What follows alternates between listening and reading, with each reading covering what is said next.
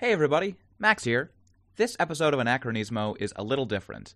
I went on vacation for a couple of weeks, so we didn't have our usual three hosts, three stories episode lined up for you like we usually do. Instead, please enjoy this interview I did with the very knowledgeable and funny Bryce Stratford, who took some time out of his busy Edinburgh festival to talk to me about the history of the Drolls, which are a type of 16th century play from when the Puritans outlawed theater. More on that later. We were planning to only talk for about half an hour, but we were having so much fun we went almost triple that. There's a little break at about an hour in when we get up to stretch and get another drink. Don't freak out about it. Jackie and Noel will be back for our usual tricks in two weeks' time. Anyway, have fun, enjoy, and feast your ear minds on some droll knowledge.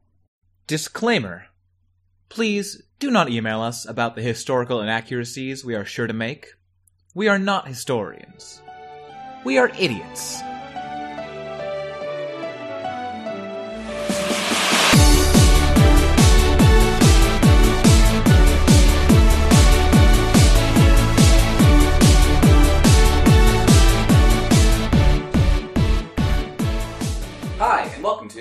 Anachronismo.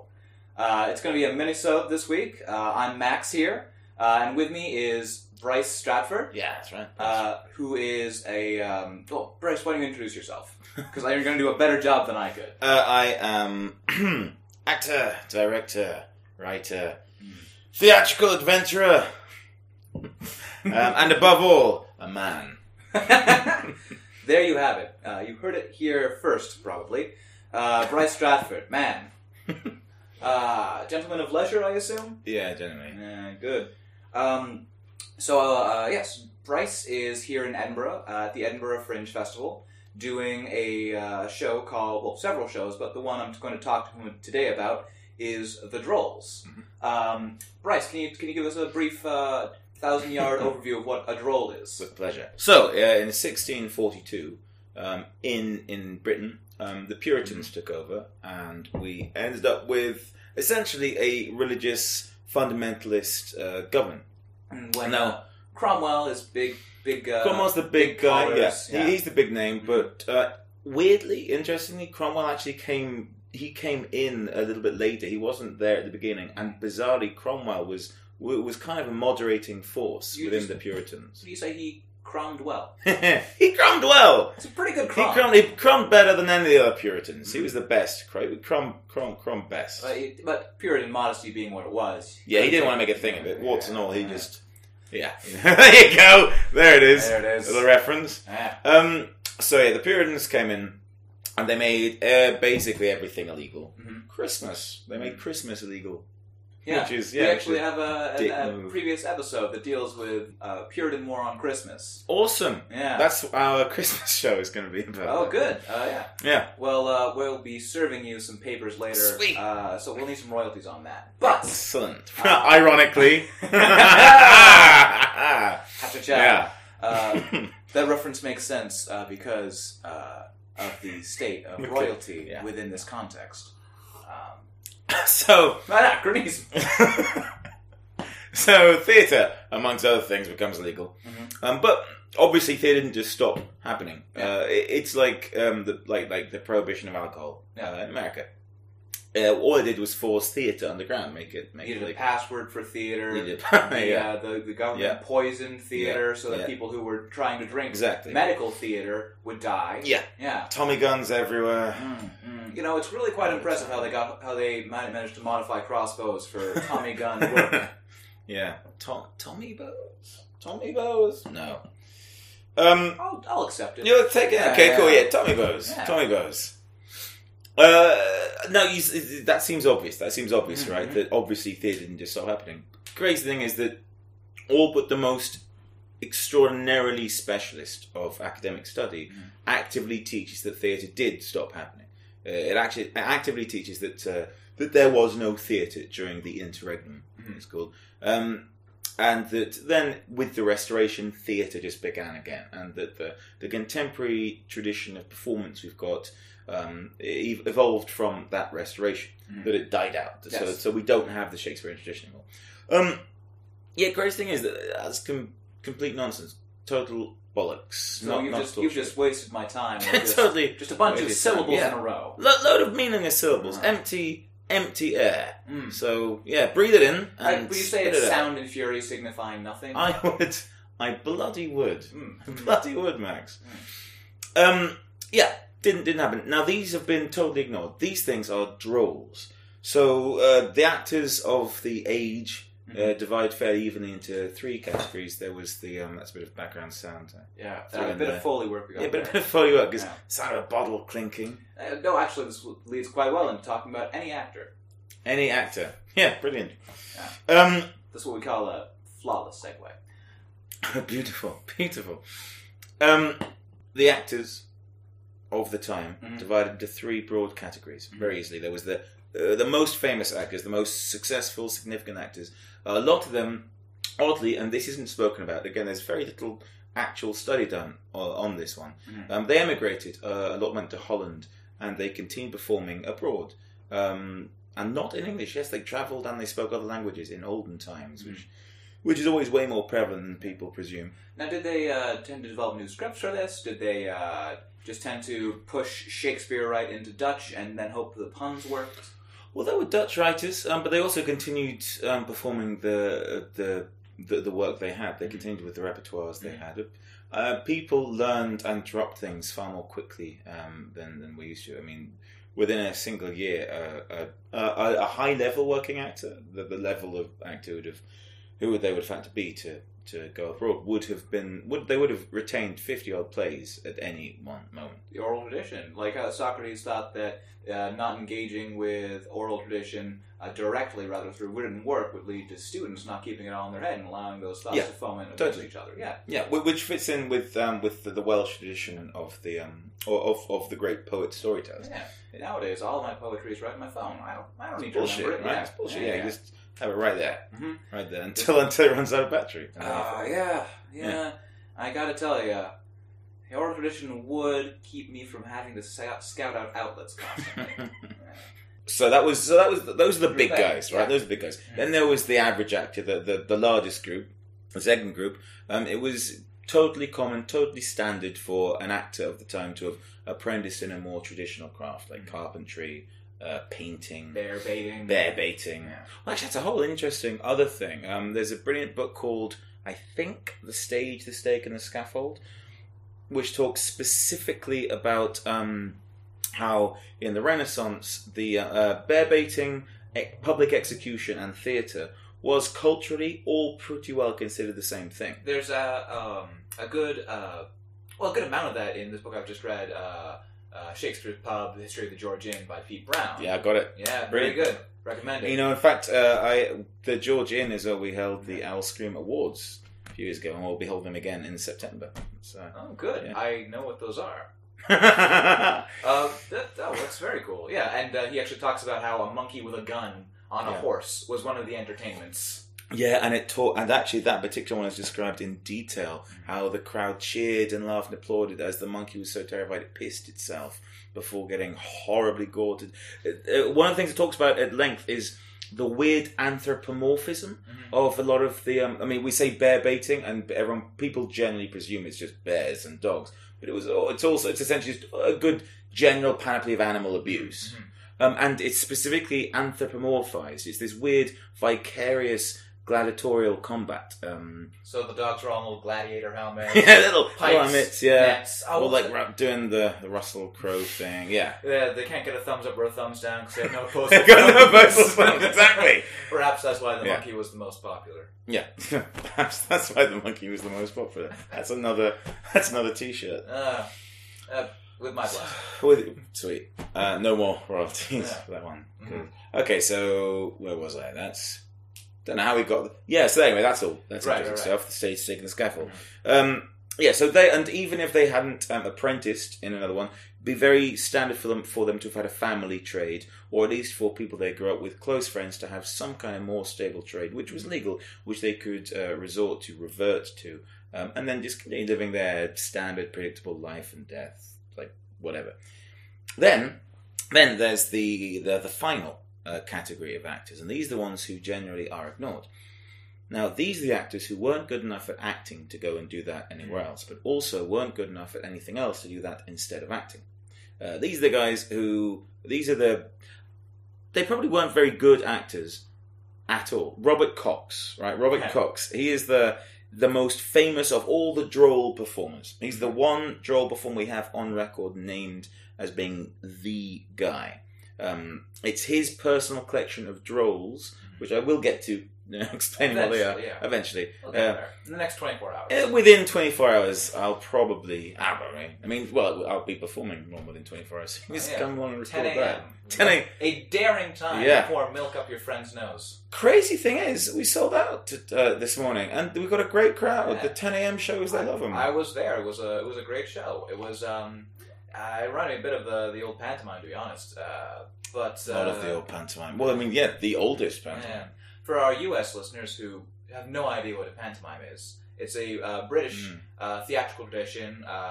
With uh, this sort of a children's theater, there was also candy. There's a bunch of there's- there's a bunch of, of sort of fairy stories. It's a lot are, darker and more sexually charged, though, than it might Yeah. sound with these children. There's a lot. The Yeah. men, men dresses. There's like the pantomime dames. Yes, uh, there's always man. uh, man dressed as a woman. There's always so the leading man, the leading lad, Mhm. is a woman. It was always a woman, Yeah. and she always wears an incredibly short skirt, so she has legs and ass on display. Um, and that's for the dads, and she slaps her thighs a lot, and every time she slaps her thighs, she raises her leg quite high. And then the um, there's always the the dame, the pantomime dame, which Mhm. is usually an old, sometimes a fat man dressed up as a woman. Yes. Um, so it's a weird uh, gender giving- bending thing. Mhm. Kind of giving sage advice, not Yeah. really having much, or like a subplot of anything, not really an Yeah. important thing. And then, and then, and you shout, um, "He's behind you." Yeah, there's always a bit where there's someone behind someone. There's else. lots of audience interaction. Yeah, it's yeah. and there's oh, look, he's behind you. Oh no, he's not. Yes, he is. There's loads of that. It's really weird to explain, Mhm. and it's also really weird that it doesn't exist like Anywhere- anywhere, else. else. Anywhere, Anywhere else. Yeah. I've tried to explain this to people before and failed. Uh, yeah, it's really weird. And literally everybody grows up going to pantomimes. Yeah. Yeah. Uh, but so the, so the droll is a bit. So the droll. bit of from what I saw this morning, Hmm. and you know, feel free as you go on to correct and uh, blanch my name. Hmm. Uh, was sort of an adaptation of sort of the classic farce. One of the uh, Cool. So yeah, the, all the drolls that exist that we Mhm. have, uh, there's approximately thirty, and they all survive because this Robert Cox fella, um, when he died, his personal collection of drolls um, was published Yeah. by someone called Francis Kirkman. And um, they were, it was published in two volumes, and it was this overall book was called uh, The Wits, or Sport Upon Sport. Now, crazy thing about this, published in the 17th century. Since then, um, in in like in over 350 years or thereabouts, it's been published only once, and that was in 1932, and that was in America. So how did you get your hands on a copy? Well, I, I spent a hundred quid, I don't know, like 180 dollars on um on 125 now. Brexit, Hey. Brexit, yeah, yeah, yeah. So uh, so I I spent whatever the hell that was worth on um. Actually, you know, I bought it way before Brexit. Oh so, yeah. So I actually saved a lot waited. of money. Yeah. Wait, how does currency exchange work? Doesn't matter. You know, we'll uh, we go we'll go into it on our sister podcast, uh, Economismo. Um, yeah, but it's a much more boring podcast. Yeah, Way more boring. Well, but uh, I got to tell you, far more inaccurate. well, that counts for something. Um, so anyway, I, I got one off of AbeBooks. Like, there's a few knocking about, but but even then, that isn't. I really only got it for the academic introduction because that's essentially the only. That's the closest you can get to having a book on drolls. These things, there's al- almost no academic study of them at all. There's very, very, very little, and what little there is is not published work. It's an individual student's PhD um, from like within the last ten years. Like this is really obscure stuff which nobody has given a shit about for centuries.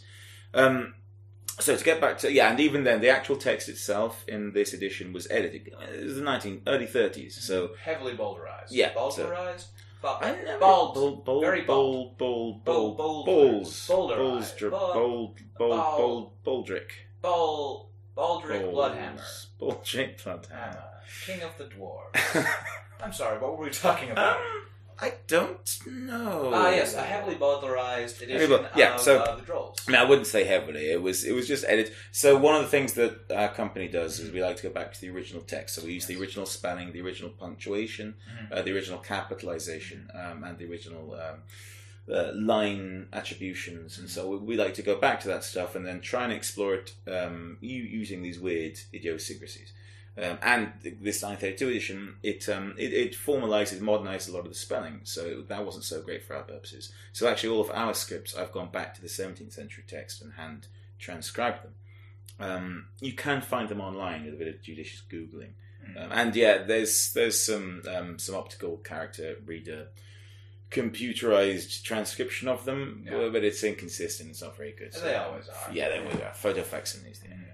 Um, so, uh, the Drolls themselves, these this third eye actor, uh, the ones who were not good enough at acting to do Mhm. that elsewhere and weren't good enough at anything else instead, uh, they became vagabonds essentially. Uh, they became they, they took to drink and they travelled around the country doing the best they can to survive whilst playing the only trade that they had. Mhm. Now, they were performing, so they had to perform without access to any kind of um, stage or theatre buildings, um, without any real costumes, um, without any real props. Now, the costumes, the lavish costumes, were one of the main things that the British theatre had going for it um, pre the interregnum. I see. Uh, so by, by the one of the one of the main things that are going for it, as in, as opposed to other theatrical, uh, other other countries' theatrical Yeah. traditions. Oh, Yeah. I see. Um, one of the one So of it's- the it was a bit- constants. It's a bit shit without the costumes. Well, I mean, I wouldn't like to say that, but uh, what's Lear without a lovely frock?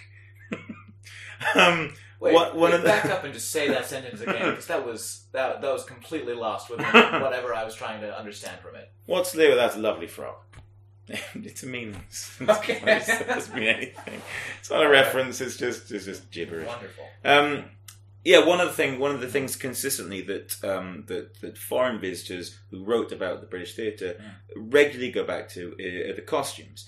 The costumes were rich and lavish and quite stunning. Mhm. The um, in terms of sets, there was little enough, but actually the the playhouses, the outdoor playhouses, again, they're spoken of as seeming quite quite lavish. The the fake marbling of the wooden pillars Mhm. is spoken of. And, They had a uh, good tech crew. yeah, they're a great tech crew. Great tech crew. Lived- Really they, good They lived and traveled with Yeah. them, so they actually Yeah. felt appreciated. yeah. Old time. This was long ago. Long, long, long, long ago. Long, back, long, long. back before the Great War the texts and the actors. Yeah, the Yeah. Great War. The Great War. So, um, so yeah, so all that was gone. Um, and generally speaking, the conditions were what we in Britain call fringe, fringe conditions. Mhm. Um, hence the Edinburgh Festival Fringe.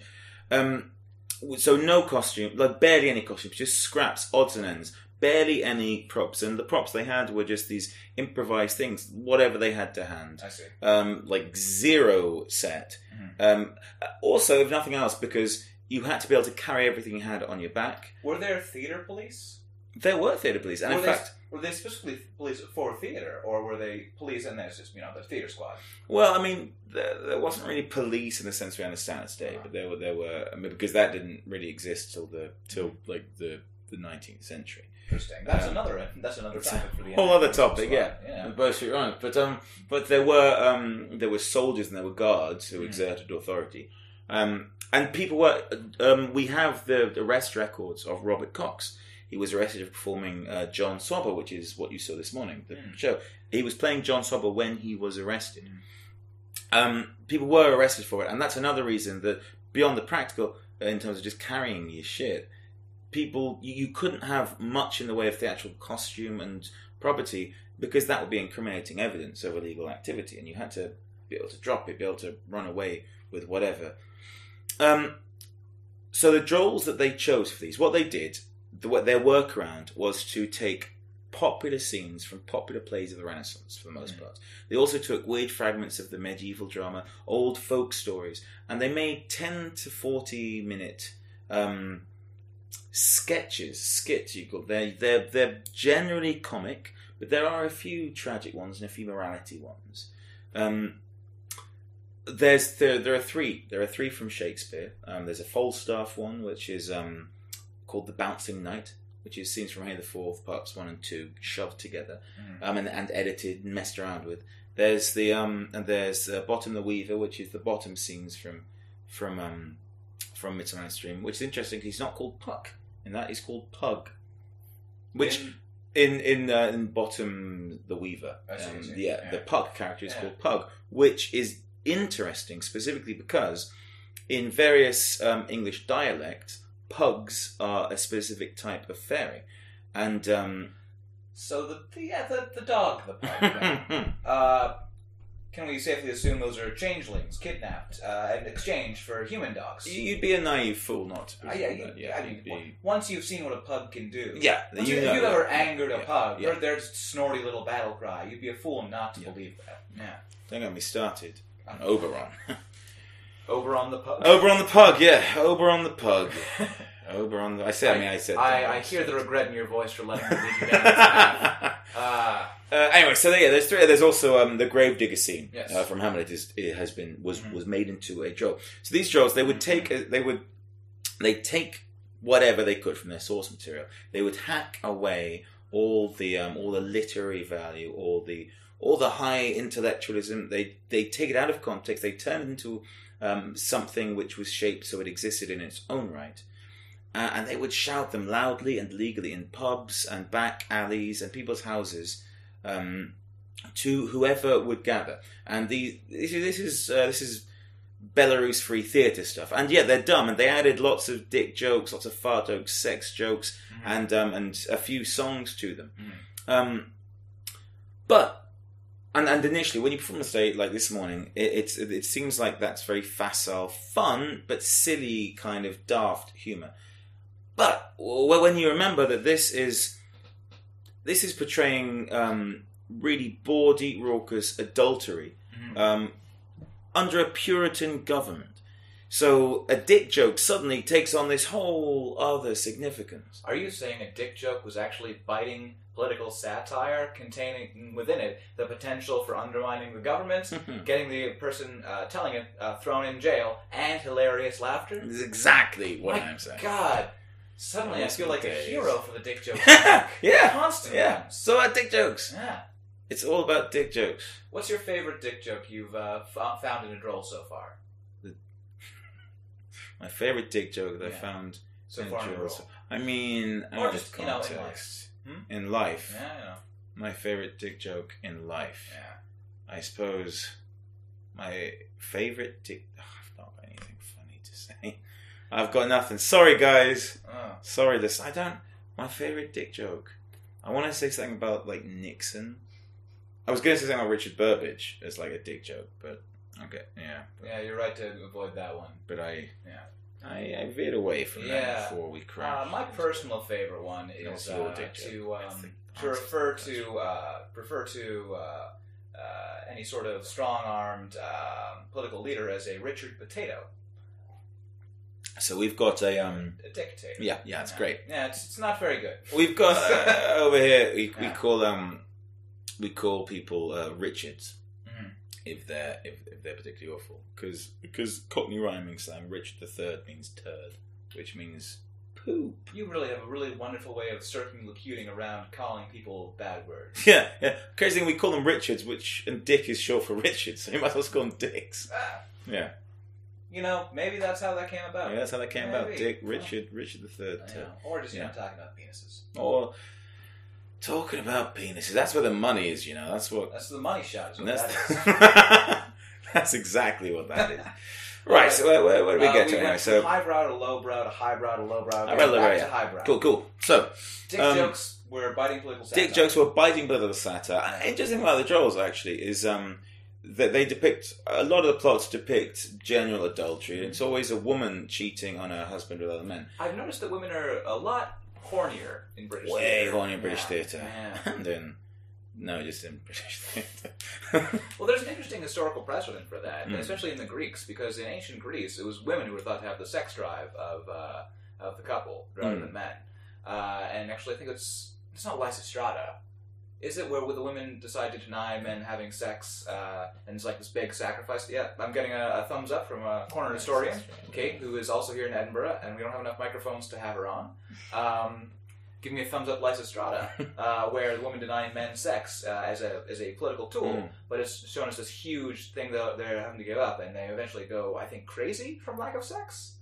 I'm getting a shrug from the corner story. I'm going to Cool. go We with went that. from thumbs up to yeah, to shrug. yeah.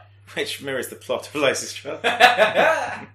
Uh, yeah, well, that's interesting because, of course, that's um, uh, Tiresias, um, who, in order to truly answer the question of who gets the most out of sex, men or women, he gets turned into a woman, and then there follows loads of cool Grecian folk tales of the crazy, horny adventures of old man Tiresias, the lady.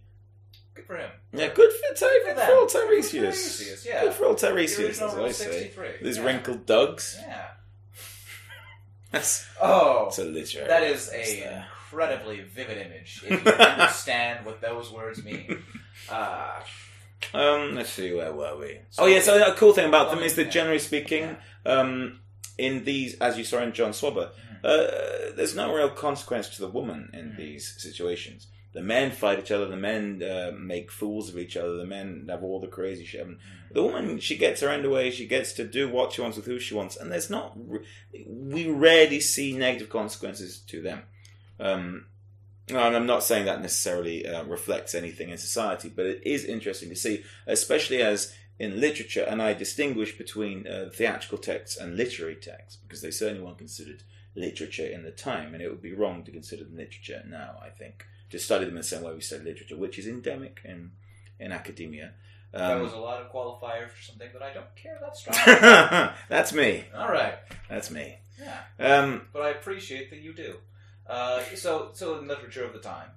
Yeah, yeah, and the literature, the literature of the time, um, women are, have far less autonomy. Women are far less sexually realized and are given far less, um, far, far, far, less, far less power and agency. Uh, and I'm, I'm, I'm not saying that the drolls are some incredible feminist text, but they do show uh, that they betray a real, um, a, a real folk drama, a folk comedy. Uh, This is not; these aren't um, great highbrow piece of literature that come from the mind of some auteur. These are, and even if that's where the source material was, these have been forged and honed and battered about by whatever reflects with a contemporary audience of, of the time. Um, So it's more of a lens into uh, the, the Yeah. blues of the day. Totally, totally, totally, totally, totally. Just as watching a comedy will, I think, watching the a popular comedy will tell you more about that particular time period, which the 1970s, the 1990s, or like 2000 and whatever the year is. Mhm. Um, you'll learn more from watching the most popular comedies than you will from watching some biting, amazing drama, which has won all the awards. I believe greater insight into people, not into minds and intellectualism, but into into people, people, into the yeah. culture, the zeitgeist. I can see that. Uh, yeah, no, I, I mean, as somebody, as a comedian who watches far too many comedies, yeah, I, uh, I think most of what I understand about the past is informed entirely from what we used to chuckle at. Uh, what would you say a droll of perhaps uh, Annie Hall would be? No, let's, let's choose one that's by someone who's uh, less of a terrible person. Um, what would you say a droll of? Um, uh, I we need. The, I'm always happy to talk about how he's a terrible person. he's That's such a he's such a, such a sh- terrible just- person. Just a, awful, awful person. a real a real Yeah. Richard. A real Richard the Third. Yeah, yeah. yeah, yeah. Orson Uh, hated him. what? Orson Welles really hated him. Good. You know, Orson Welles has a lot to commend him, and that's one of those things. That's one of the things Yeah. that.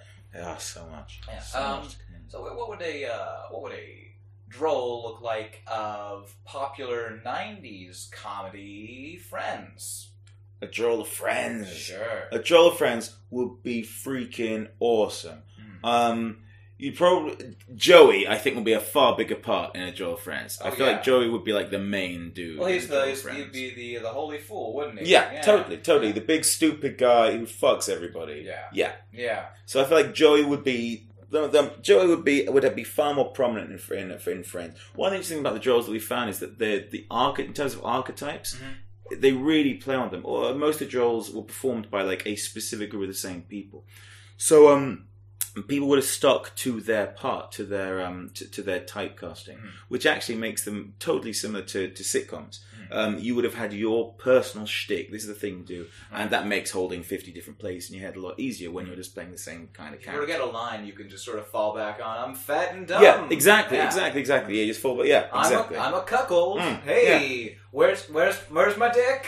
Totally, I can't yeah. find my dick. Can't find my dick. I can't. Hey guys, you seen my dick? I'm Joey. Uh, yeah. did you use it to build an extremely long poking device? Is my penis over there? Yeah, I haven't seen a lot of Friends. No, but you've seen a lot of drolls. um, yeah, so yeah, that's basically that. That is exactly right. And the thing is, that culture tradition goes all the way back to the medieval theatre. Um, you get the vice character, the trickster character. That's across all of them. Uh, the John Swabber character or the Joey character, like this braggart soldier, Falstaffian figure. Um, so yeah, Joey would be a big part in it. Um, the women, if anything, I think the women will probably be cleverer if Yeah. it was a droll. Mhm. Um, I think all the women would be would be cleverer and trickier. There'd be a lot more. I think there'd be a lot more scheming. Like there's a few japes in Friends. There's not much in the way of scheming. Mhm. They have good scheming. You'd see Ross and Phoebe. Are they a couple in Friends? Like no. I don't know. I don't No. know. I really chose a bad example. Right, Um, yeah. uh, Um, Ross and Chandler, Rachel. I Ross feel- yeah, Ross and Rachel, they're would scheme uh, to. Uh, um, see, I don't yeah. think Ross would have a big part in a joke. Ross is too Too like boring. There's not much in the way of the everyman character in um in Droll is not. They're usually very much supporting. They're just there, the straight man to keep Okay, things okay. going. Chandler and Joey would be the two main guys in if it was a Droll. You'd have the trickster, intellectual, funny character, Right. and the big, strong, loud, socially superior idiot. Okay, so I'd say perhaps Chandler uh, Mhm. would find some way to trick Joey into giving him a hand job. Pro- yeah, Yeah. that's exact. That Uh, totally what would happen. Great. Yeah. And the girls would all find a way to watch and then to use it to destroy him and socially, and then they'd all hit him with sticks, and then they'd all do a dance. you know, I'm pretty sure that's what the spin-off Joey's about. Man, if it had been, then it would have done a lot better, It would have been a cultural Oh. touchstone, a shibboleth, if you will. if you will, If you will. if you will, and I will, Ah, I will. mm. That's what episodes is about. the Ricky Gervais comedy? No, no, episode episodes is great, man. Is that I'd say you didn't ever watch. Uh, so episodes is this really cool British comedy Okay. where they got Matt LeBlanc to play Matt LeBlanc, and it's about um, two English comedy writers who go to Hollywood and have their amazing piece of British sitcom um, Americanized and totally destroyed. And it's this really lovely, tender, intellectual thing that had Richard Griffiths starring in, and they cast Matt LeBlanc, Yeah. and it just ruins everything. And it follows. And Matt LeBlanc plays himself, and he is magnificent. I gotta check that out. really It's good. like how they uh, tried to Americanize Spaced. Uh, What there's a, the there's fuck a was pilot episode that? online. yeah, I saw that. Yeah, it was a real piece of shit. And they also tried to Americanize the IT crowd. But the weird thing is they kept Richard Ayoade. Yeah, that's weird. Yeah, Yeah, I guess and- there's. Everyone else they changed. Richard Ayoade they kept as Yeah, Moss. we, we all know we all know why that is. because there's no other because he's he is Moss. Yeah. Yeah, it's yeah, it's good. I have to say, so I've heard you uh, your voice from the Unseen Hour. Yeah. uh, which great uh, great horror comedy podcast. But uh, I honestly assumed you were just a larger Richard Richard. So larger, tweedier, a larger, Ayoade. tweedier, rich. Well, I think I am definitely both of those things. Okay. I'm larger and tweedier than him, though I'm not sure I'm very Richard Ayoade. Mhm. Um, no, I'm, but I am larger and tweedier. Oh, well, then there you go. Definitely larger and tweedier. Yeah. Actually, I think you're sitting on my tweed. Oh, sorry. No. Sorry. But no, that's fine. It's it's tweed. It can take it. Oh, yeah. Yeah, there you go. There, There it is. we are. Yeah, yeah. That's That's it. Can take it. Ugh. Savile Row tweed.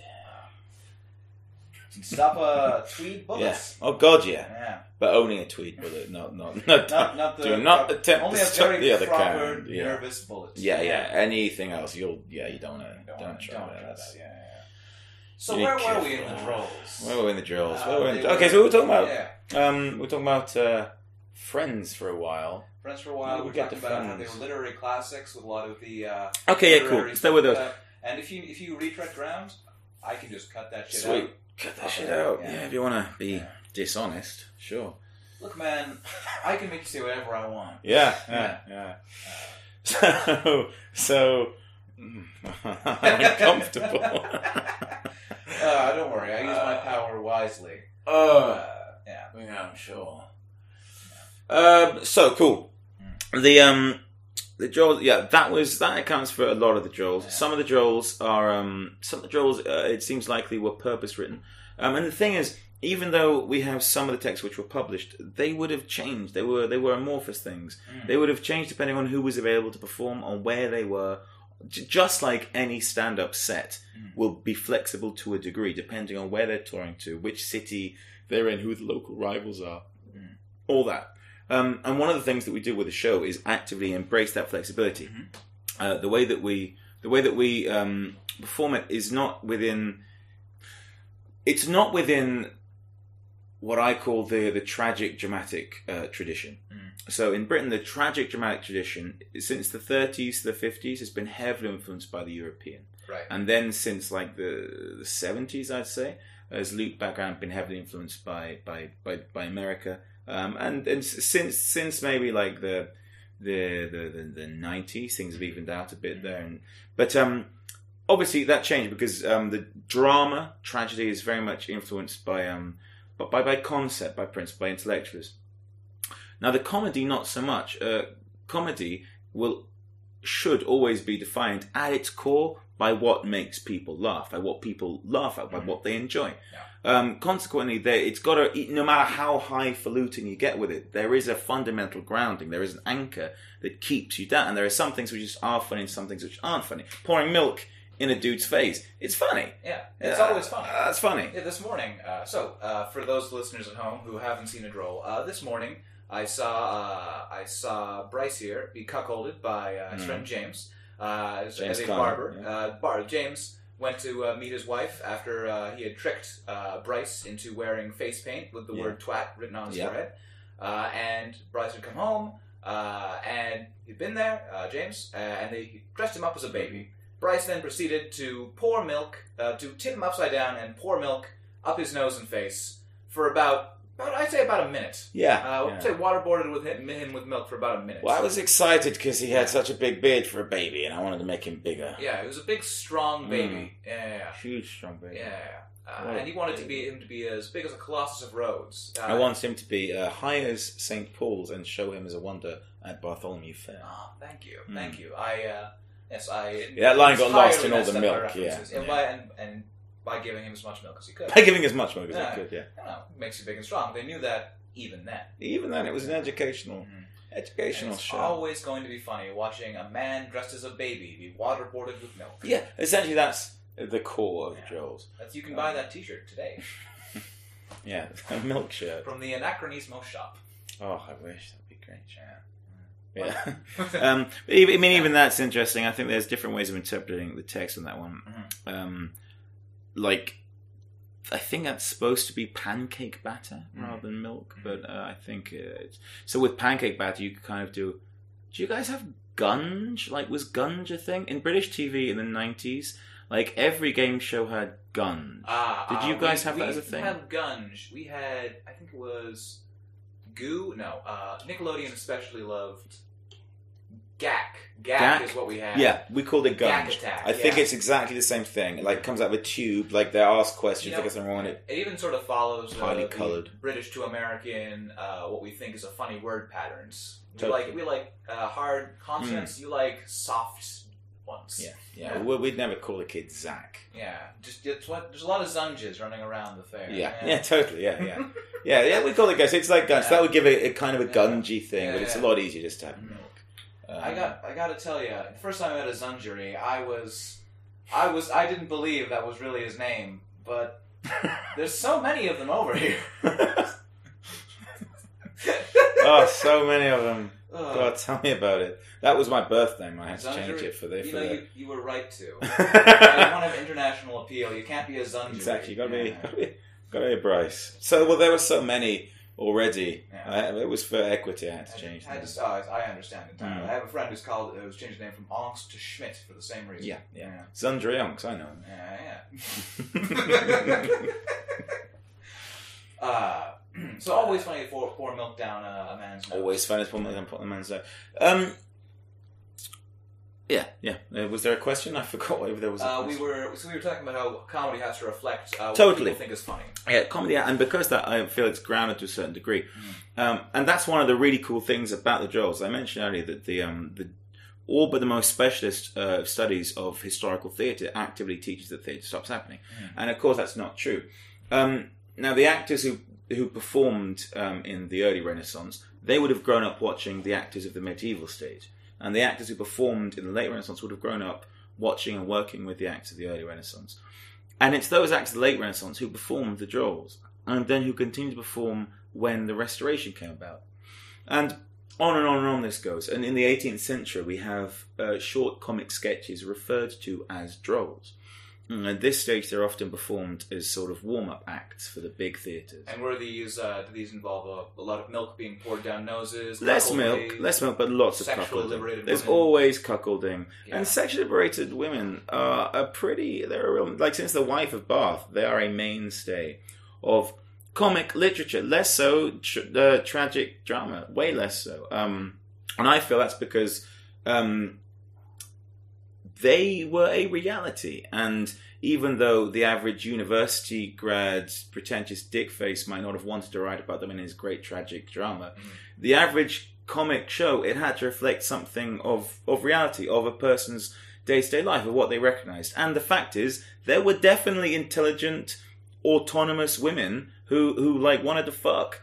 Like even if um in principle society was against that in practice in reality you like that that was a thing Everyone just wants to. everyone wants to fuck everybody wants to fuck that's what i'm saying fuck. everybody a wants to of, fuck A lot of plays, a lot of movies, a lot of Mm. everything. So can it be called just trying to fuck? just want to fuck just want to fuck Please. just want to Uh, fuck Watch this nebbish man try Yeah. to fuck. just just Learn fuck. later he's terrible. Oh, Annie Hall, in fact. Uh, yes. Come full See, circle. again, a circle of elocution. I'm in, I'm in the UK right now. I have to talk around my insults. uh, where were we? Where were we?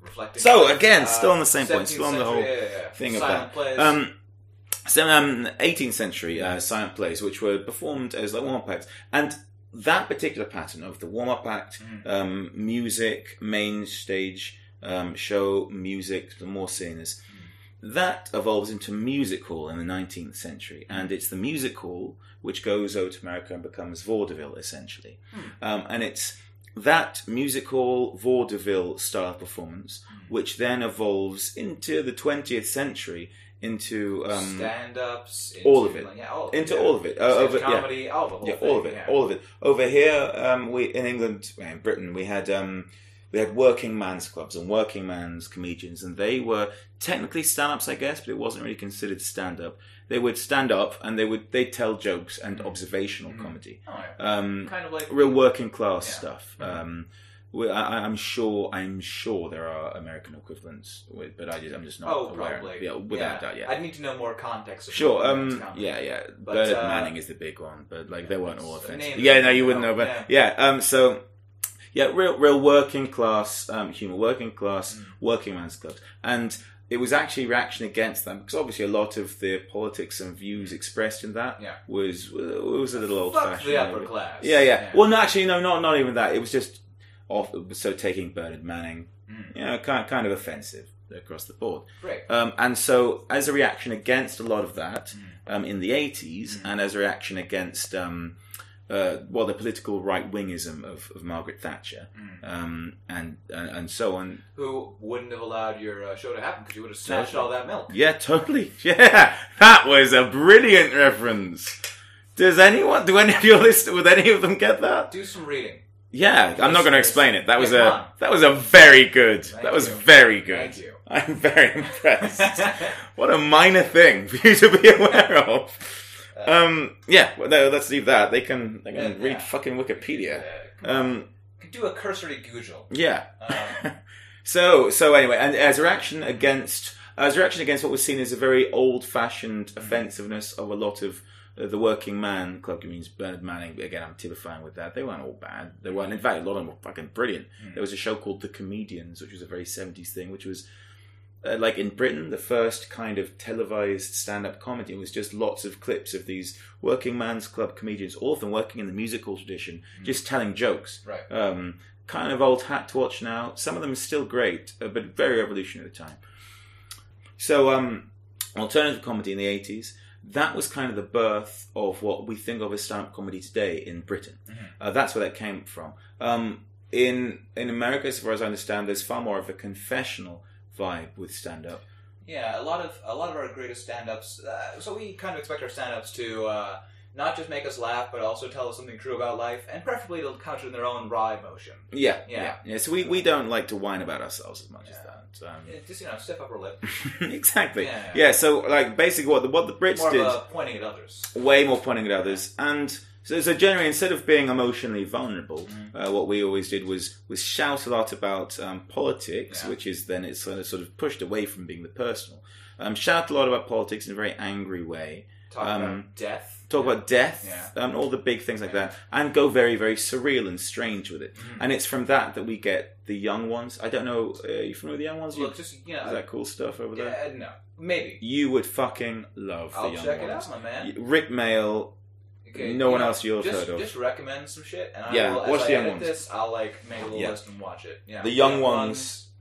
Uh, It's you about Carl Jung. freaking. It's And, about Carl. uh, it's about Neil Young. Okay. It's about Neil Young and Carl Young Young. and Carl Young. Carl Young and Neil Yeah. Young together. They get a flat. songs. Yeah, they get a flat together. Uh, one's going about synchronicity all the time, Mm. and ironically, uh, but unfortunately, Neil Young, massive, massive into Freud, and so Right. that there's Oh conflict already. I mean, I mean, Young trained under Freud. He knows a lot Yeah, more yeah, about Freud yeah, yeah, yeah, than he does. yeah. And Neil, Neil Young's not. Young- listening. no, no, no, it's listening. all pop. Yeah, It's yeah, all pop, pop like, Freud. yeah, yeah, it's- done- pop Freud, yeah, ah. frankly, he's done a lot. Freud's done a lot of damage to the popular image of psychology because it's Totally, all anyone knows totally, now. totally, and totally, the young totally. ones helped perpetrate. And the young ones really, really help perpetrate And that. Neil Young's always like, "Oh, you're smoking a cigar, Carl Young. You want to suck my dick?" And Carl Young's like, yeah, "I mean, yeah, yeah, I do, but not because of the. Not 'cause of the that's not why I want to suck your and You dick. don't need to shame me for it. Then every episode finishes with a really like aggressive blowjob. Yeah, like a beautifully shot though. I have Oh to- my God, give- beautifully give credit shot. where it's due. There is a lot Yeah, of good like yeah. long shots, Yeah. extreme close-ups, and then just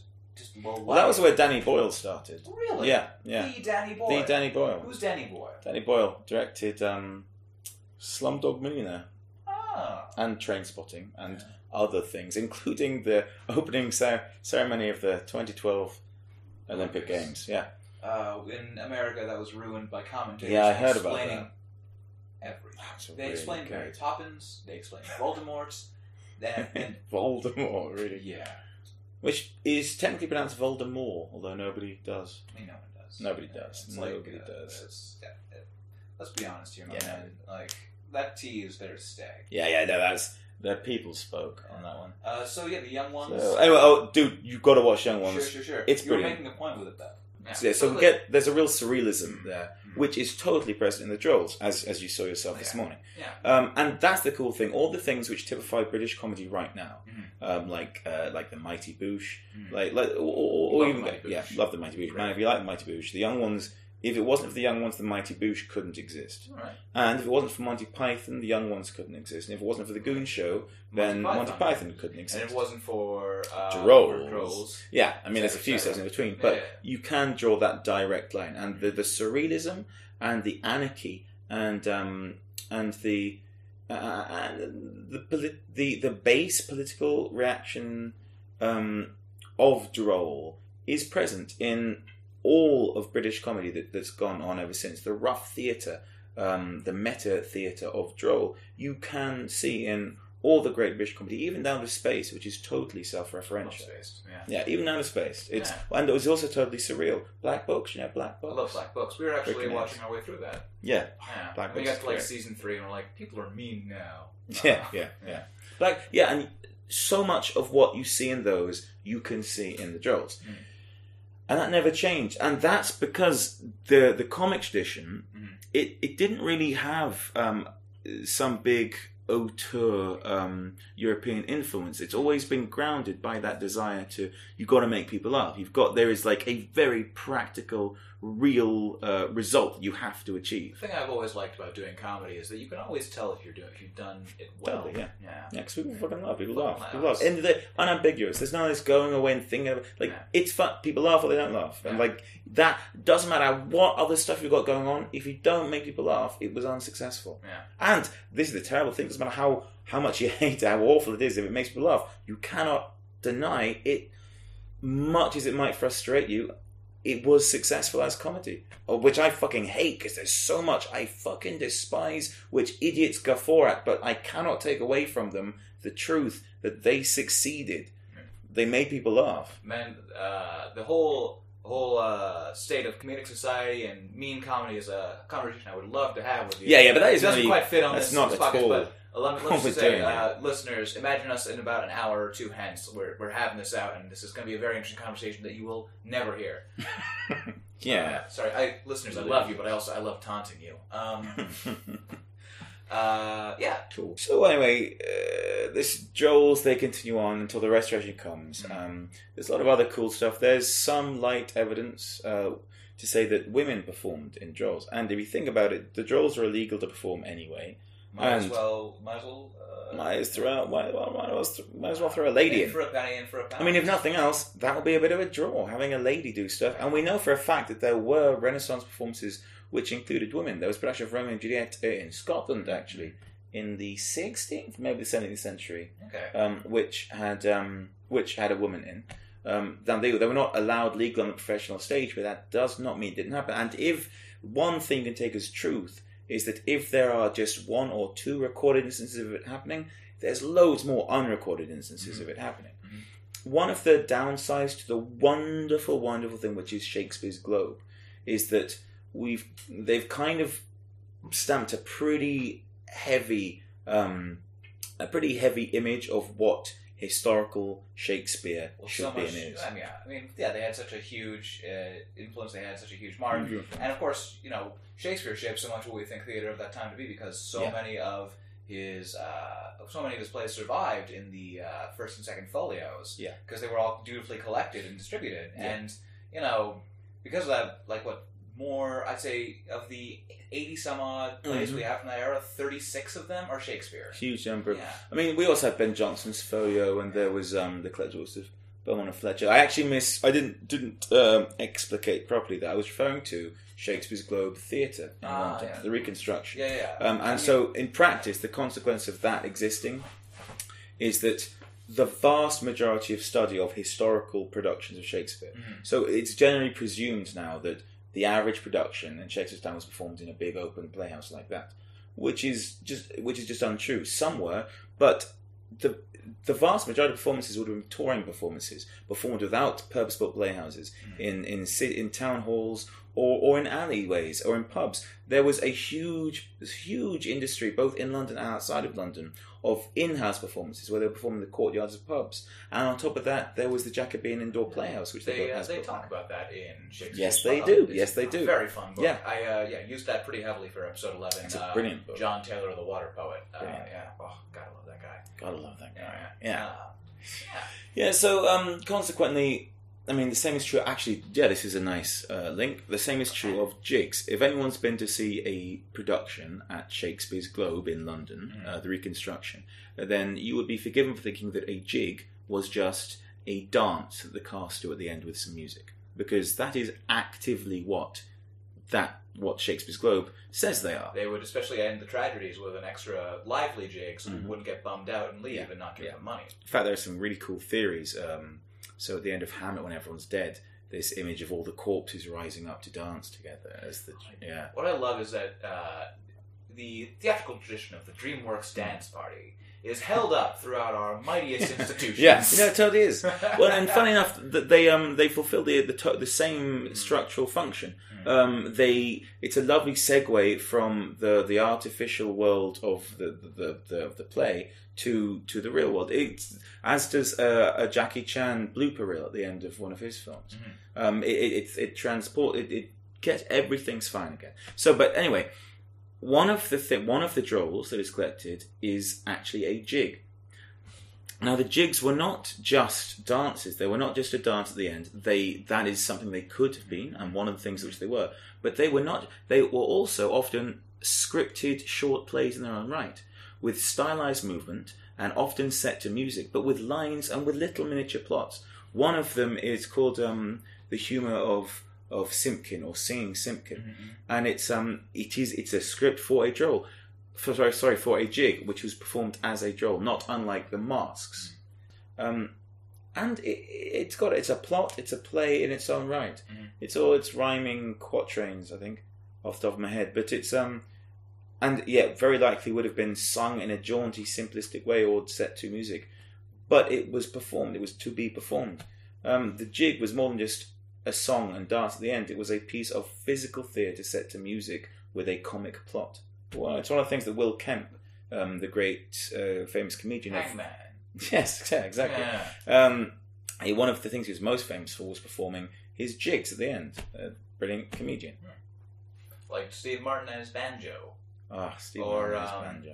or John Hodgman and his ukulele. Totally. Yeah. In fact, Will Kemp famously did something called the Nine Days Wonder, in which he Morris danced from Norwich to London in nine days. Oh, beautiful. Except it was a total con because he did it in nine days, but between every one of those nine days, he spent like a week just in a pub. yeah, and then billed it the Nine Days Wonder. Ah, Yeah, ah, Will what bloody Kemp. What a what a twat. yeah, God, I love using that swear word here. Um, we Yeah. don't have anything as You call it twat over there? we don't use it. We don't use it. We, We don't do use it We except a as lot, like a yeah. really, really vulgar way of Mm. something really misogynistic about an actual vagina. Yeah, no, here never it's, affects. it's like yeah, it's, oh my god, it's punctuation. I would Uh, say cock is probably. Yeah, cock is probably what we would have written on your head this morning rather than twat. cool. Yeah. Yeah. I guess it fulfills the same way, but cock is Also, bastard is a lot less uh, offensive in America. interesting. Yeah, and Fuck. fuck. We use fuck a lot. I think fuck is no fuck is more offensive than bastard or Yeah. bastard. We don't. You don't. It's and not that motherfucker offensive. especially, we, we actually can use complimentary, complementarily. Yeah, yeah. We we have um. s- Actually, we would use uh, bastard or git in the in the very similar thing. Yeah. Old git. Yeah. Yeah. Bugger. Yeah. We use bugger as well in a similar thing. Yeah. We're very complimentary. Mm. He's a randy old bugger. Yeah, I look at this cool motherfucker. Yeah, totally. Yeah. Thing hands, is- hands across the pond. You saying that, I, I it would have been ta- that would be taken exactly as meant. Yeah. But um, uh, because we're used to we're used to seeing and hearing Yeah, that sort of thing from Americans, American yeah, yeah. television and film. it's just that it's not something we would say. Yeah, you saying, yeah, exactly. If I said, look at this git, you're like, who is, Yeah. what are you doing? One of the really annoying things is when Americans move over and they say they try and say mate. Uh, or and bloody, and you get it a lot, and they and it's always rankles. It never seems natural. Never it never right. sounds yeah. right. Twat, though, I feel like, like, I can, on, buddy. I feel like I can get twat to work. Well, twat sounds like a different word to twat. It Yeah. doesn't sound Twat. like the same thing. I see. Yeah. So yeah, that might just twat. my beautiful twat. New England accent coming Mm, lovely. Yeah. Mm, twat. We also say rum instead of room. Really? Yeah. You say rum? Well, we don't intentionally, but when You we say do. room, like it's uh, we generally kind of oh yeah, well yeah we're gonna go down downstairs to the room down there, and it sounds you know. We We'd say room. Yeah. We'd say room. Yeah. Room rather. Yeah, that's that's the thing. That's fine. Anyway, this isn't. Uh, Yeah, again, we're, this we're isn't really getting cultural off topic, differences. aren't Nismo. This is anachronismo. Uh, yeah, but So- always lovely to talk. to. Always lovely. Yeah, yeah. Always lovely. You know, uh, just, just look, looking in a mirror and seeing uh, there's suddenly a mustache. Um, yeah, like just that. yeah. Um, so anyway, the, the, these drolls they go on and on. Um, Robert Cox, as I say, there's arrest reports for him having been actually arrested for playing John Swabber. There's a record of him playing Simpleton the Smith, which is another one Mm. we have in our repertoire. Um, which again he was very very well known for Mm. and very famous for. By all accounts, he wasn't a very good actor. He had been an actor. Uh, he'd been in Beeston's Boys, which was one of the boy companies of boy actors, Mm. which again are a fascinating Just topic. sweet boy theater.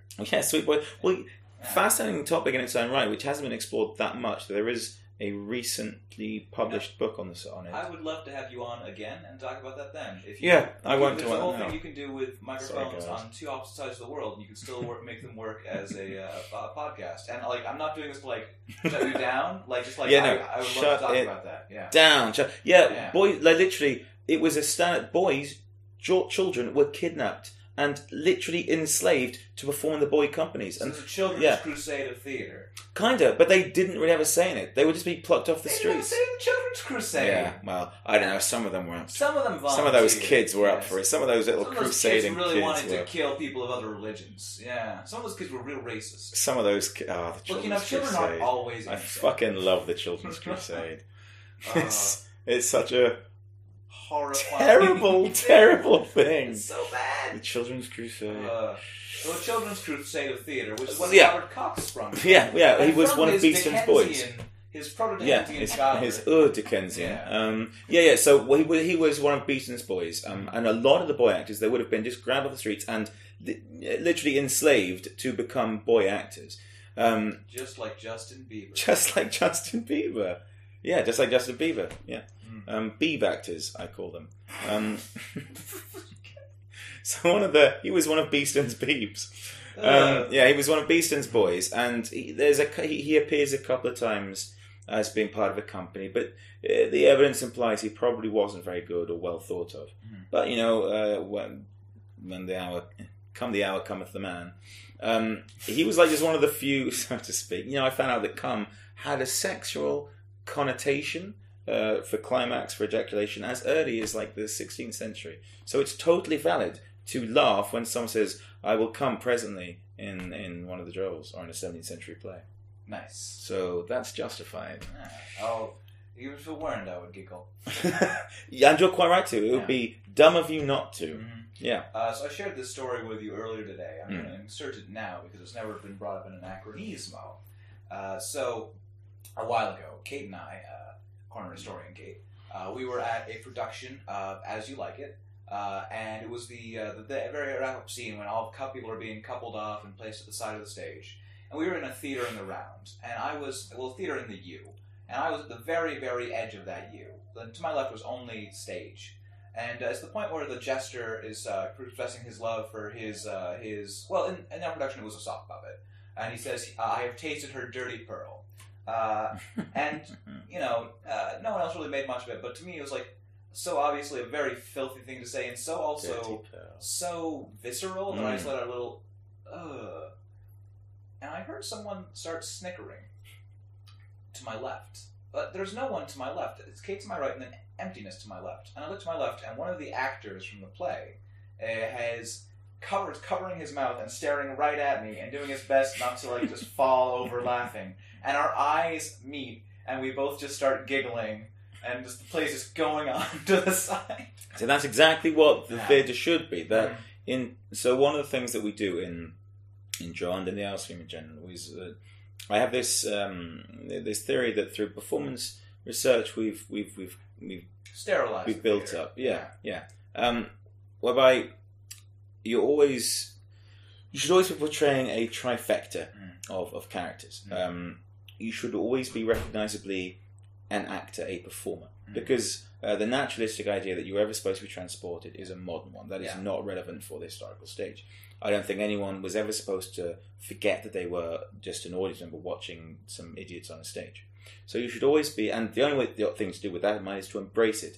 Uh, there are examples of inductions or the short um, plays that came before the main show of Shakespeare's time, in which the actors themselves come on playing themselves um, in these heightened versions of themselves. Like Lee Majors. exactly like Lee Oh my Majors. god, was that the right? Did I say the right actor name in Young Ones? No, not Young Ones. In that, No, not in episodes. yeah. Lee Majors Uh, wasn't in, in, uh, in episodes. in Lee Young Majors Ones. in episodes. Yeah. Lee Majors, as in the Fall Guy.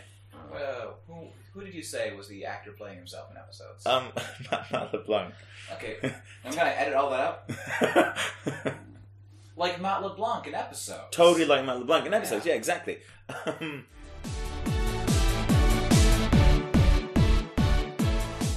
Hey, we're back uh, from either the break we just took or in a two-parter episode. In case this is, this turns out to be too large for our hosting site to take. Uh, I'm Max. Still, this is still Bryce, still Bryce. Still and Bryce. we stopped uh, more midward because of a reason that I recall, that I failed to recall. Uh, I think one of us had to use the toilet. Yep, Yeah. I did. Yeah. Although, yeah, I did. Mhm. And now I have more, more Like- alcohol. Yeah. drink, so Yeah, wonderful. Uh, Anachronismo, normally a sober podcast, is getting silly on some well, liquor. you're you're in you're in Britain now, so can't, can't can't deal with the crushing weather without Yeah. liquor. God, Uh, isn't it fucking horrible? I actually quite like rain, but I also come from a place where we don't get as much. We get it a lot. We get plenty. There's a there's a novel I read by Tom Holt, I believe, that uh, was Love Tom Holt. for real Love fun. Uh, yeah, you, you might have read uh, um, oh, what was it? Oh, well, the novel, and uh, one of the things that one of the like the villain characters said is the reason Britain became great was because Britons were always looking for places with nicer weather. Yeah. Uh, Love Tom Holt. Nice Tom Holt reference. Is Tom Holt big in America, No, or is that just a real British. niche? Ah, okay. Yeah, Tom is a lot is adding up now. All the, all, all the columns. I was going to say, especially the Margaret Thatcher milk thing. That yeah, was. thank you. I like Tom Holt. He um he wrote some relatively well received, totally straight historical novels as well as all of his comic Check those ones. out. I should check those out. Um, set in ancient Greece. But we're already at an hour, so yeah, an hour. uh, let's let's uh, wrap this Cool. mini episode up. So, uh, one of the things I was talking about is how what we've discovered Mhm. in um, in through our performance research is that um, what works best, bearing in mind that there are certain archetypes which, through necessity and, and, and because it works and is funny, people cling to and stick to, and, and that's a positive thing to be encouraged and embraced. Um, we get that a lot in, in modern day sitcoms, Mhm. um, but it also existed in, in these with the Drolls, with this historical theatre. Mhm. Now we find this is a, a personal theory that um, these things work best when you're playing a, a trifecta or a triptych of separately discernible, but also um, but but also uh, connected characters. Firstly, you're playing a heightened version of yourself, Mhm. um, and always, and you should always be discernible as that heightened version of yourself because you are yourself. And bearing in mind, this exists in a in a period that well before naturalism on the stage, and well before any any concepts or notions of realism. Hmm. The audience was never meant to think that they weren't just standing in a theatre watching some idiots shouting about um, in front of them. You should embrace that and always be recognised by yourself. You should also always be recognisably the narrative character you're playing, and that's the character that you're playing within the story. Hmm. So, in the show you saw this morning, John Swabber, I was recognisably myself, Bryce Stratford, or at least a heightened version of myself. I was also recognisably John Swabber, who was the character who was required um, on a technical level for the plot to move as it did. And I was also recognisably the braggart soldier. That's the character archetype that John Swabber falls into. The Ditto for Falstaff, ditto for Ralph Roister Doister, and ditto in the ancient Greek. The, I mean, and in Commedia, you, he could be El Capitano. Um, so we find that you should always be recognized to be these three characters, and a, a lot of the value, a lot of the the, the sophisticated interplay is uh, these three entities in conversation, in dialogue, in conflict, even with each other, in a single person in their performance, and that's why I can be John Swabber, and John Swabber can comment on the fact he's also being the braggart soldier, Mhm. and Bryce Stratford can comment on the fact he's being John Swabber, and all of those, and I can give a nod to the audience without it ever undermining what's happening on the stage.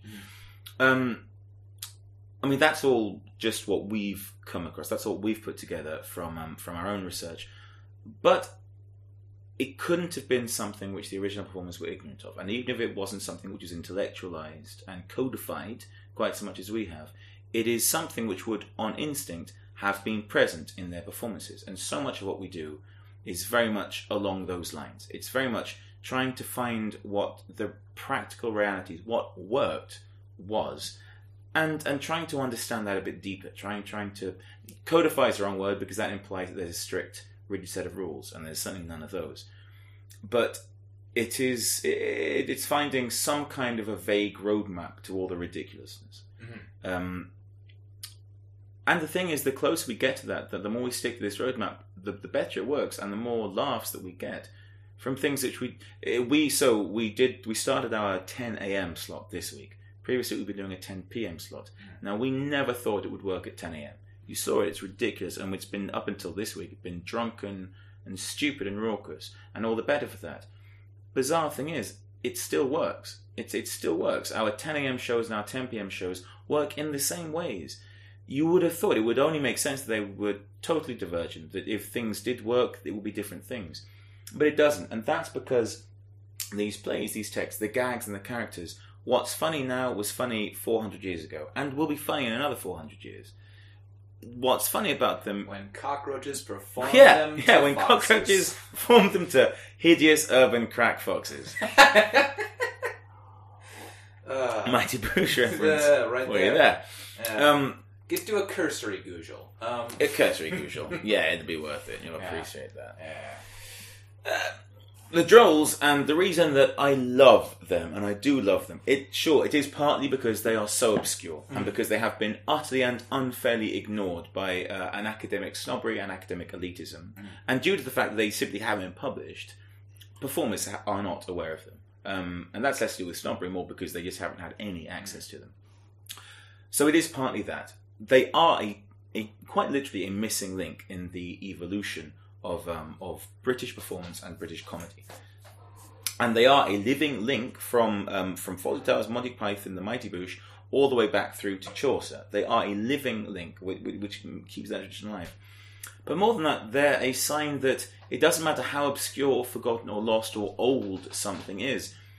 Just do it and do it well and do it honestly and and and be funny mm-hmm. and it works and it works without you undermining it or without you having to change things without having to dumb anything down or even explain anything. Just do it honestly and truly exactly as it is and it'll be funny. If it was funny 500 years ago, it's funny now. And I, I believe that. And if you can't, people talk about, oh, Shakespeare's not funny, which is a standard trope.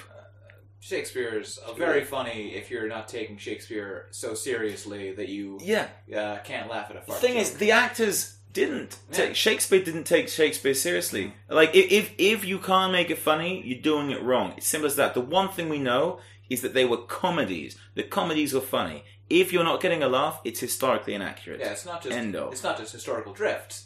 Yeah. Sorry, not just linguistic drift. It's the the word Totally. being used the same way. Yeah. Yeah, com- yeah. I mean, sure. There's a few specific verbal gags Yeah. that are sure, whatever, like but- yeah, sure, it's, it's- but it's not like fucking Lysistrata, the cottage comedy where Yeah. you know you will only get if you get that Polonius was a guy who was always at the theater. Yeah. would have stood up and taken a little bow and they said, "We'll all be fucking Polonius." No, it's pretty universal. The farts and dick jokes, exactly. The fast and and jokes. and uh, and just you know weird situations and comedies of errors are funny. Yeah, completely. And actually, that's one of, with the Drolls. We found that these these feel a lot as performers like a sort of English commedia dell'arte or um, or English clown. And of course, they touch on all those traditions. And the performers would have been, to some degree, familiar with those other non-English traditions. Uh, and it's naive to think that that wouldn't have fed into them somehow. Um, through performing these weird, fucking obscure pieces of theatre, we can we can connect with um, we, we can connect with theatre in a way we can't when we're just sticking to the main canon. That's one of the motivations uh, that, that, that's driven us to spend the last twelve months Yeah. doing this. and they nonsense. they have been yeah. It was wonderful to watch this morning. I have two two follow up Mhm. questions, um, and you know they'll, they'll inform what I'm about to say. Uh, first one is: Do you have any plans to publish these drolls, make them accessible to a larger uh, audience or performance guild of actors? Yeah, totally do. Um, and in fact, um, once we're done with Edinburgh this year, once we're, we're out, so around September, October, Mm. um, I'm going to be we're going to be publishing the um, the first set. As I say, about thirty of these exist. Uh, have survived or extant. Sure. Um, I'm going to be publishing, I think, ten in the first one. Um, Put me down for a copy. Yeah. Yeah, Yeah, Uh, um, and also a lot of postage. Plug that in a second. And two, how did you hear about Drolls? Uh, How did you first find them and, and find this deep uh, comedic nug and be Mm. like, ah, I want to spend a year of my life learning? Quite frankly, it sounds like everything about them. well, there's not everything much to known about. Yeah, them. everything known about them. So I, I, I'm fairly comfortable saying that, at least from a practical and performative perspective, I know more about them than anybody else. I'm, I'm very comfortable saying that. You know, they say find a niche and become the best person in it, and the world will be the path to your door. so I first, I read them in a passing reference in Andrew Gurr, um, like years ago, uh, and I was actually I remember at the time thinking how strange it was that it was just referenced vaguely in the most cursory of ways that theatre was legal, but some strange entertainments called drolls were performed illegally, That's the and then be- move on. That's the best way to find any interesting historical thing is just to find a passing reference, and then you have to Yeah, have exactly. to Yeah. find A passing reference, which quite literally there's no study of and no books on, and no one knows anything more than that. You should check out this book, The Great Hedge of India, which is about a man trying to find this customs hedge uh, that was there in the 1800s in India, pretty much the same exact way. Brilliant. Sorry, sidebar. Back to The, back the to this Great. Hedge of India. Great Hedge of Cool. India. Yeah, I uh, lost it in a pub yesterday. The great. Wow, but someone found it in the pub yesterday, and they're in Yeah, the the pub staff did. I called. Sorry, that was too loud for the mic. uh, the Great Hedge. Cool. Yeah. Um, what was I saying? Oh yeah, so found it in his So I was aware of them long ago, and I did a bit of research, and I found the the digitizations of text, uh, the Wits or Sport upon Sport. Uh, two or three years ago, uh, we, the company, we did a production of Ralph Roister Doister, Mhm. which was for a time called the first English comedy, but really is the first full length extant English comedy in what we consider to be plays in a Renaissance sense. Um, we actually we did the first um, uncut, unedited performance since the 16th century of it. Mm. Brilliant play, really good, very lovely success. We, we sold out, um, and we had some interest in taking it to Edinburgh. There were a couple of producers who were urging that. Mm. Now it was a three and a bit hour show, so obviously not appropriate for Edinburgh, where nothing more than 60 minutes gets seen by anybody. Um, I actively didn't want to just try and cut it down because that would be dumb. That would we would be taking a different show. Wouldn't be that show. Wouldn't be what gave it the value. But of course, what it was that made it so desirable was the approach. It was this raucous, rough theatre. Uh, I call it um, a phrase coined, I believe, by Peter Brook in the Sure. Empty Space. Yes. Um, rough theatre. The idea of theatre being not uh, an intellectual pursuit that's experienced in a dark room, but but theatre being in the tradition of the juggler or the fire eater and the medieval marketplace. Mhm. Uh, and that's very much the tradition of the Drolls and what I believe the tradition of historical theatre should be. Um, so I thought what it was the perfect opportunity to take that exact same approach, that rough theatrical comic approach, and use them to explore these Drolls, these dumb fragments of theatrical history that nobody has ever touched. We, we are, for what it's worth, the only theatre company who have performed them since the 17th century. I'm glad you did. Mm. Yeah. Yeah, Well done. all this- Yeah. Well, you know, historical comedy is what we're all about here on Anachronismo. so, uh, yeah, it's very much appreciated. Um, yeah, I'm so glad we got a chance to have this Cool. uh, this talk. too. Thank Me you so much for taking this time. Um, do you have anything you want to plug before we finish up? I mean, um, so if any listeners are in London ever, on the first Saturday of every month, we have a research and development droll night in which we do we perform a new droll script, well, I mean, new old droll script, uh, or we explore an old droll script we've already have in the repertoire in a different way, and that's at the Rosemary Branch Theatre in Islington. Um, the Unseen Hour is a wicked cool horror comedy podcast, which I would term as the Goon Show meets the Twilight Zone. Or as uh, Welcome to Night Vale meets Monty Python. Yeah, that's For, a, uh, yeah, for American listeners. For, for American listeners, that's a much more. Yeah. Yeah, um, yeah. Um, I play Rufus Strideforth in that, and James Carney, who Yeah. does like. I was very surprised to realize that this is your real voice. it's my real voice. yes. Yes, it's me. Hello, here I am. um, yeah, um, uh, James Carney, who's in the company, has been for freaking years. Uh, he writes uh, and directs and performs in it as well. Yeah. Um, I'm so glad I got in contact with him on Twitter. Yeah, me I- too. It was like pretty much at random. Literally, like I, I saw him tweet, uh, "Can someone write a monologue for us?" And I thought I could write a monologue. yeah, he's great. And at the like within within two weeks of every new recording, he's always he's always desperately searching for, for new people to do stuff. So he's a great person to get in touch with.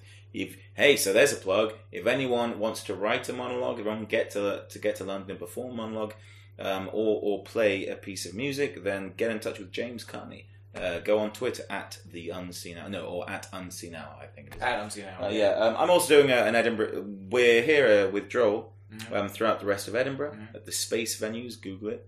Um, I'm, I'm, also sorry we don't we don't use that word here. sorry, Google. Thank you. Google it. Um, pick that up. Um, I'm also doing a, a one man show about called Storyteller, Mhm. which is on every day at 1 p.m. during the Edinburgh Fringe, um, which is about specifically, which is basically this. I talk a lot about this, but instead of talking about uh, seemingly everything, I talk about uh, folk tales. Talk about one folklore. thing. I talk about one thing, um, and I tell a couple of folk tales. I talk specifically about um, Scottish, the Scottish folk mythology, Mhm. and certain aspects of it which are unique to it and which have not been celebrated or acknowledged to the degree which they should have been. Great. Yeah, that sounds rad. We're probably gonna check that out uh, this week. It'd be cool to have you Yeah. because we are not getting big numbers. Oh, wah, wah, wah. Hmm. Uh, yeah. Well, thank you so much. Um, and yeah, uh, as far as Anachronismo goes, you know, follow us on Twitter at, at ANAC Podcast. You can email us at it's anachronismo at gmail.com. We've got a Facebook group, and you know, if you feel like it, you know, give us a review on iTunes, uh, or tell your friends, tell your enemies, whatever. Uh, so yeah, thank you so much, uh, Bryce. It's been a real pleasure. And will you join me in uh, telling listeners to join us next time on Anachronismo!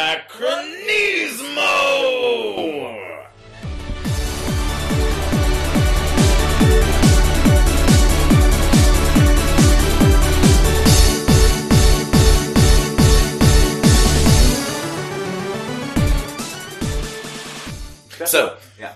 that was 21 minutes to me. That was the. I uh, actually uh, so I misread my uh, my display. I have 24 hours. oh, great. Yeah. Okay. Yeah. All right, I, can speak slower. Yeah. No. Uh, yeah. This is not as accurate. I thought this was uh, minutes, seconds, microseconds. Right? No need for No. microseconds. no, no microseconds. I don't need to be better precise. Brilliant. Yeah. Yeah. All right. Well, that means okay. That's that's. This won't be a 24 hour long episode of. Well, let's not. Let's not. Let's Look, not I'm- make any decisions Um, now. look, we're not Dan Carlin's hardcore history. I don't have my other two co-hosts to take a lot of the goof pressure off. Uh, hi, Jackie. Hi. Noel. I miss you.